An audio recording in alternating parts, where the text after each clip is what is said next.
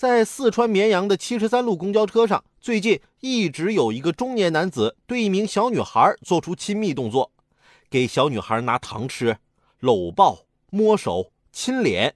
目前警察已经将该男子控制。女孩呢读小学五年级，男子在公交车上以给零钱或给钱的方式，最多的一次给过三十块钱，取得孩子的信任，然后啊搂搂抱抱。男子还解释，是女孩主动要求坐在他怀里的，搂抱也是因为怕他摔倒。男子被抓时，女孩还喊：“他是我的好朋友。”搂着孩子是怕孩子摔倒，那你亲人孩子脸也是怕孩子摔倒吗？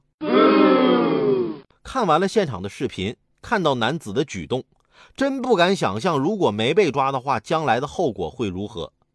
再看女孩的反应，可见家长、老师没有告诉过她不要接受陌生人的钱物馈赠，尤其是食物，更不要有亲密的身体接触，对社会完全不设防。希望这孩子的家长啊、学校啊，通过这件事儿，赶紧把安全课给孩子补全了。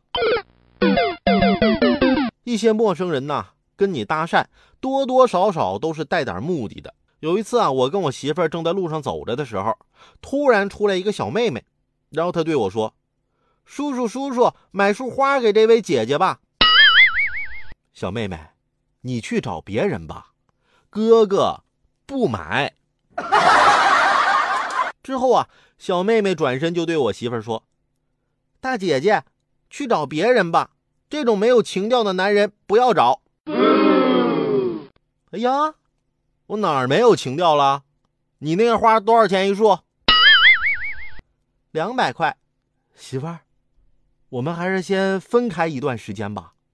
我到下一个路口等你啊。